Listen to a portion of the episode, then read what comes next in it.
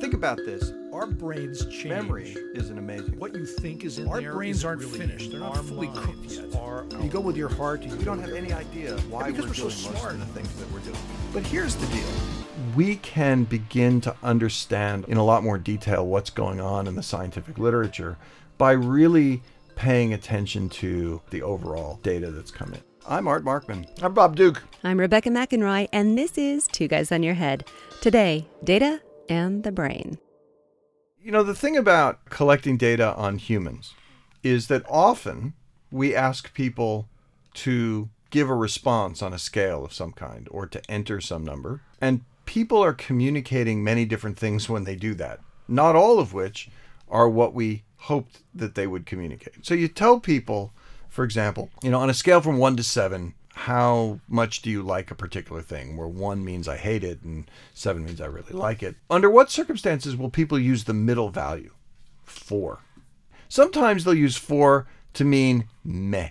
Yeah. You know, it's okay. But they also use four to mean I have no idea what this thing is. Yeah. I don't know what it is. And rather than saying I don't know what it is, I, you know, or leaving it blank, I'm just going to say four, which communicates ah. Yeah. So so psychologists use these scales all the time, and we assume when we use these scales that people are interpreting the scale the way we intended them to, meaning that they really are giving a rating of one when they mean they hate it, and seven when they mean they love it, and that everything in between is some level of preference in between. And sometimes we even anchor the scales with those words on either Yeah. side, so we kind of emphasize the fact that this is hating it Hate and it, loving love it. it. Yeah. Yeah. Yeah. Meh. uh, but people then want to communicate with whatever means they have available.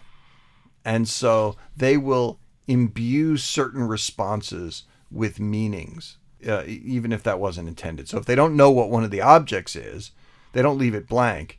They, they give it a four. So you get an overrepresentation of fours. And, and there's even studies showing if you give people the option to say, I don't know, they still give these things fours. even though, even if you create some items that you know people don't know what they are. They're still going to give it a four instead of saying I don't know because they're trying to save face. So so we communicate all sorts of things with these rating scales whether, you know, whether they're in there or not. And sometimes we do it in ways that also don't fit the right kind of data. So so for example, psychologists will sometimes ask people questions about how likely is a particular thing to occur. And you know, the base rate likelihood of all sorts of events is really low. So, so how likely is it you're going to get in a car accident today? Well, I, I don't know what the base rate is, but it's it's really really low, right? Most people who are reasonable drivers get into a couple of accidents over the course of their lives, right? So there's many many times that they're in the car, very few times that they get in an accident. but you'll give people, you'll say, how likely is this? And they don't know, so they'll be like, ah, fifty percent.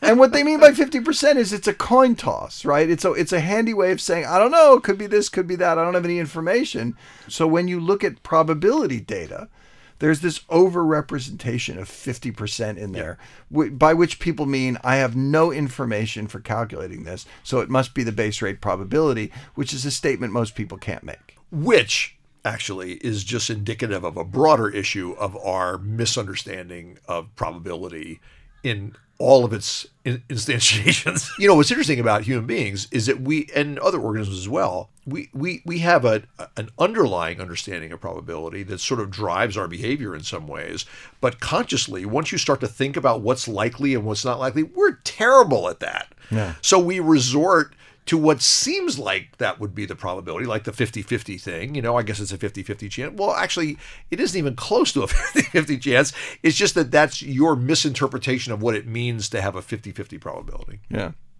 Yeah. So you had an interesting data anomaly. I, I, I do actually. That uh, is one of these things that's not intuitive, but true. So if, if I were to pose the question, if you think about leading digits of any number, a, a number that has multiple digits in it, uh, and I would ask you, what's the likelihood of any one digit, zero through nine, any one of those 10 digits, appearing as the first digit in a number? well, not zero. Well, I- of. well, we're talking about even behind a decimal place, for example. Oh, so it could be okay. zero, Oh, right? could So- be zero. If yeah, it's yeah, one, yeah, the- yeah, right. yeah, yeah. So behind a decimal place, and I want to say, oh, okay, so what's the likelihood of any one of those digits appearing as the first digit, or the first digit after the decimal place? I, I think a reasonable thing, speaking of probabilities, would say, well, th- they all have an equal probability of that. That'd be one in ten. one in ten exactly so they would all have an equal probability of, of occurring and, and it turns out they don't No. yes it's actually an interesting thing that smaller digits i mean things closer to zero zero one two three have a higher probability of occurring as a leading digit than larger numbers now In wha- what kind of data is this? in in all kinds of data. I'm glad you asked. So, and and it seemed like so. Why would that be? And and actually, I don't think we know why that is. But but there's a there's a name for it. It's called Benford's law, which actually is observed in all kinds of things in in economic calculations, in constants in physical laws that it tends to be that the and and, and this is not sort of a, a, a choppy distribution if you actually plot this you'll see a power curve where there's a, a lot of zeros a, somewhat fewer ones somewhat fewer twos somewhat fewer threes and by the time you get to nines there's the least number of outcomes of that isn't that just interesting in a mind-blowing way It is interesting, and it also makes me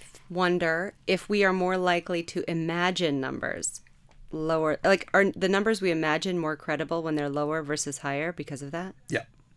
Well, he- here's the, here's the thing.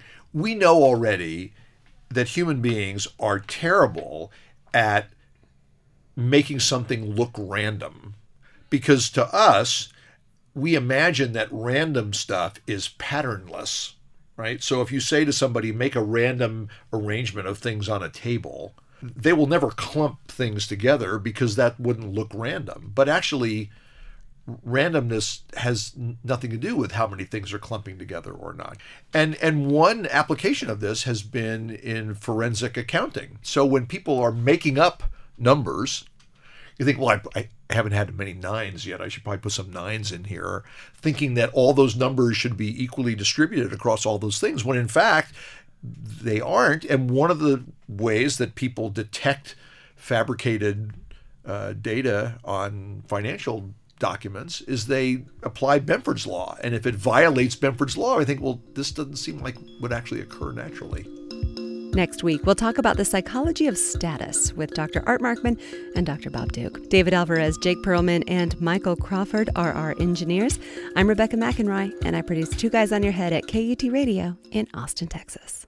This goes under the category of correcting errors. Uh, last week, in talking about uh, Benford's Law in our discussion about data, I misstated uh, the characteristics of Benford Law, and a couple of our astute listeners quickly wrote in to let me know about that, and I'm very happy that they did.